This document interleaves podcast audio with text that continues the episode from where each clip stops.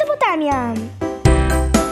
In Mesopotamia, cioè la pianura del Tigri e dell'Eufrate, giunsero le, po- le popolazioni che abitavano sulle montagne o nei deserti circostanti. Si svilupparono diverse civiltà che si scontrarono tra loro. I popoli che diedero origine a civiltà significative furono i Sumeri, i Babilonesi, gli Assiri e gli Ittiti.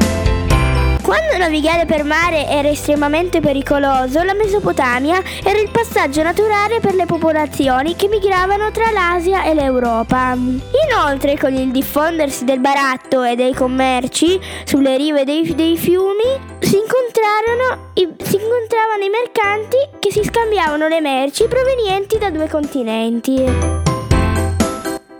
Città-stato la Mesopotamia fu tra i primi territori a essere urbanizzato dall'uomo. I gruppi che si insediarono lungo le rive del Tigri e dell'Eufrate trasformarono i villaggi in città popolose.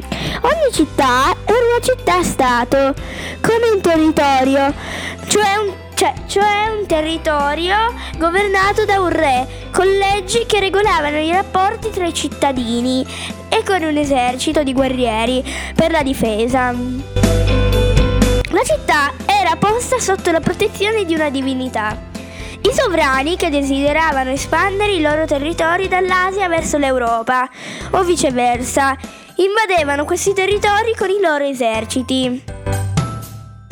Così che nelle terre che circondavano questa fertilissima pianura giunsero in tempi diversi i Sumeri, gli Assiri, gli Accadi, i Babilonesi, gli Ittiti e i Caldei. Tutte queste popolazioni contribuirono alla nascita delle civiltà mesopotamica, della civiltà mesopotamica.